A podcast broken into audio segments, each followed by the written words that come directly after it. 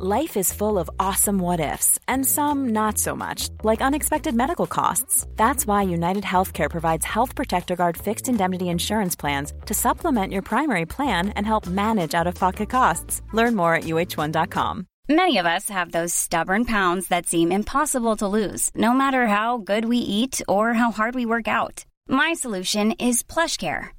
PlushCare is a leading telehealth provider with doctors who are there for you day and night to partner with you in your weight loss journey. They can prescribe FDA-approved weight loss medications like Wegovy and Zepbound for those who qualify. Plus, they accept most insurance plans. To get started, visit plushcare.com slash weight loss. That's plushcare.com slash weight loss. Hello and welcome to Short Tales, a series of short stories and reviews written and read by me, Damian Robb. Sometimes we need some motivation, and this motivation can come from anywhere. It can come from a loved one's encouragement, or a deadline that needs to be met, or by breaking down a task into smaller, more manageable pieces, and sometimes it can come from a kitten who's hanging from a branch. This review is on the Hang In There Baby poster. Many of us are familiar with a poster depicting a cat hanging from some kind of branch with the words Hang in there, baby, or something to that effect, printed beside it. It's perhaps the first motivational poster created, meant to inspire us to hold on to our resolve and battle through whatever challenges we're facing, to hang in there a bit longer, insinuating a reprieve is coming if we can just hold strong. I can't say that looking at that startled cat hanging from a branch has ever stirred much inspiration inside of me, although that may be because in my mind the cat looks like it's about to fall. Or maybe it's the use of the word baby. However, many others have been inspired by said poster enough that it's become a mainstay in our collective consciousness, the image still being shared and sold in multiple forms to this very day. And it could be argued that it's the first of the modern kind of meme. It truly has hung in there, baby. The original image was black and white, featured a Siamese kitten hanging from a bamboo pole, and was taken by a man named Victor Baldwin in 1963. It wouldn't be until eight years later that that poster was made, but in that time, the image was already gaining in popularity. Baldwin lived in Beverly Hills in California, where he owned a portrait studio and photographed famous clientele such as Sammy Davis Jr., Ronald Reagan, and Frank Sinatra. But he was also a lover of animals, so he didn't limit himself to taking photos of just our species. He also worked as the animal portrait and photo editor for Cat Fancy and Dog Fancy magazines, which I think deserved their own reviews one day, as not only were they spectacularly titled magazines, but also have their own rich history. In 1970, Baldwin and his then wife, Janine Baldwin, produced a book called The Outcast Kitten. It featured photos Baldwin had taken of their numerous cats and told the story of Wiki, a lost kitten who gets adopted by a mother cat who already has two kittens of her own. Wiki, aiming to impress and gain the approval of his two adopted siblings, performs a number of acrobatic tricks, including one where he hangs from a bamboo pole.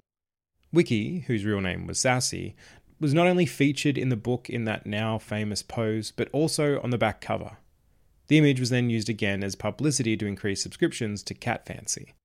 Soon, fans of the book started writing to Baldwin, requesting copies of the photograph. Baldwin saw the demand as the opportunity it was, and so produced a poster of the image, deciding to add a caption which comprised four words and one comma Hang in there, baby. After composer Meredith Willson brought the first copy, orders started coming in. So many, in fact, that soon Baldwin had to hire staff to keep up with them. By 1973, Baldwin had sold more than 350,000 copies. Like I said earlier, this poster does little to inspire me personally, but I can't deny the effect it's had in its time. Baldwin later spoke of receiving letters from people thanking him, saying it helped them through accidents and surgeries and a number of other difficult events where they needed a reminder to hang in there. The popularity of the poster is also undeniable. Imitators quickly spawned out of this popularity, some bootleg copies of the original, others produced by major greeting cards and poster publishers. As a matter of integrity, Baldwin, who has held the copyright to the original image since 1970, sued each infringement he could find, winning every case. He's estimated that over 10 million unauthorized versions and direct copies of the poster have been made. Over 10 million cats hanging from 10 million poles or branches or bits of rope telling all of us to hang in there. The poster has also been featured in some way in an incredible multitude of television shows and movies, including The Simpsons, Finding Dory, That 70s Show, Becker, The Hangover Part 3, Mad Men, Fear the Walking Dead, Family Guy, Mr. Robot, and multiple others. In The Terminator, the Sarah Connor Chronicles, the human resistant even uses the phrase, hang in there, baby, as their motto, with one of the original posters making an appearance on their show, as well as another that features a liar gnawing on a Terminator skull with the phrase inscribed beside it. At this very moment, a copy of the poster hangs in an outer office of Canadian Prime Minister Justin Trudeau, a vintage copy that previously belonged to his father. Copies were also presented to Spiro Agnew and Richard Nixon, signed by fellow members of Congress as a show of support during their scandals. Although, as history has shown, it was perhaps the wrong advice to give on those particular occasions. Which brings me to my final point. At some point, that cat stopped hanging in there. In fact, after a number of people wrote in to Baldwin concerned the poster constituted animal cruelty, Baldwin assured them that Sassy had in fact held onto the pole only briefly while playing before falling gently to the ground. Baldwin assured them that Sassy had in fact held onto the pole only briefly while playing before falling gently to the ground. And therein lies the one bit of inspiration I draw from that poster. Don't be afraid to fall. It may run counter to the poster's original advice, but to me, it's one that has more resonance. That's because I'm someone who likes to do things right, more than right, perfect if possible. And so sometimes I hold on to a thing afraid to let go, afraid to move lest I fall into that bottomless pit of failure. Except here's the thing failure isn't a bottomless pit. I'm not sure it's even a pit at all. I think it's a step, one that exists as part of a staircase, a staircase that leads to something greater, achievement of some kind. Without the occasional failure, you can't have learning or improving or the eventual mastering of a thing. Hang in there may be good advice for those going to surgery or recovering from heartache, but it's not apt for those resisting movement due to a fear of failure. And you can be afraid to fall, you can be terrified, that's okay. Just don't let it stop you from doing the thing. Because doing the thing, whatever it may be, is always better than never having tried. It seems to me that if Sassy had held on for fear of falling, he wouldn't have gotten anywhere. He would have hung in place, moving neither up nor down, static and afraid, never knowing just how close he was to the ground. Maybe it's time to let go. Baby.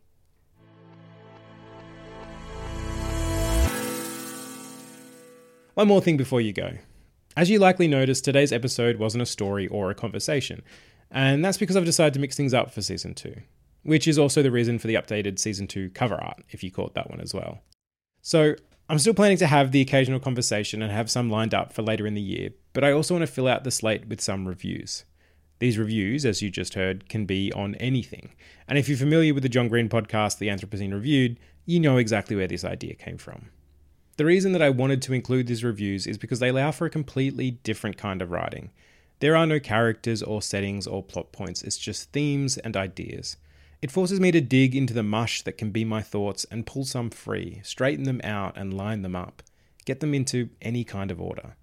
There's something freeing about that, and it's one of the great benefits of writing. It also does feed the other creative kind of writing, because if I can figure out how I think, then maybe I can figure out how my characters think as well. Anyway, I hope you enjoyed it, and there'll be more on the way. And if you write your own review, send it my way. I'd love to read it. And while you're at it, if you want to say hi, you can do that too you can email me at shorttales.podcast at gmail.com, or you can find me on Twitter at Midday Pajamas. Until next time, this has been Short Tales, and I've been Damian Robb.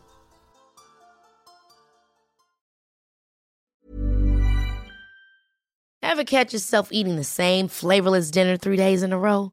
Dreaming of something better? Well, HelloFresh is your guilt free dream come true, baby. It's me, Gigi Palmer. Let's wake up those taste buds with hot, juicy pecan crusted chicken or garlic butter shrimp scampi. Mm. Hello Fresh. Stop dreaming of all the delicious possibilities and dig in at HelloFresh.com. Let's get this dinner party started.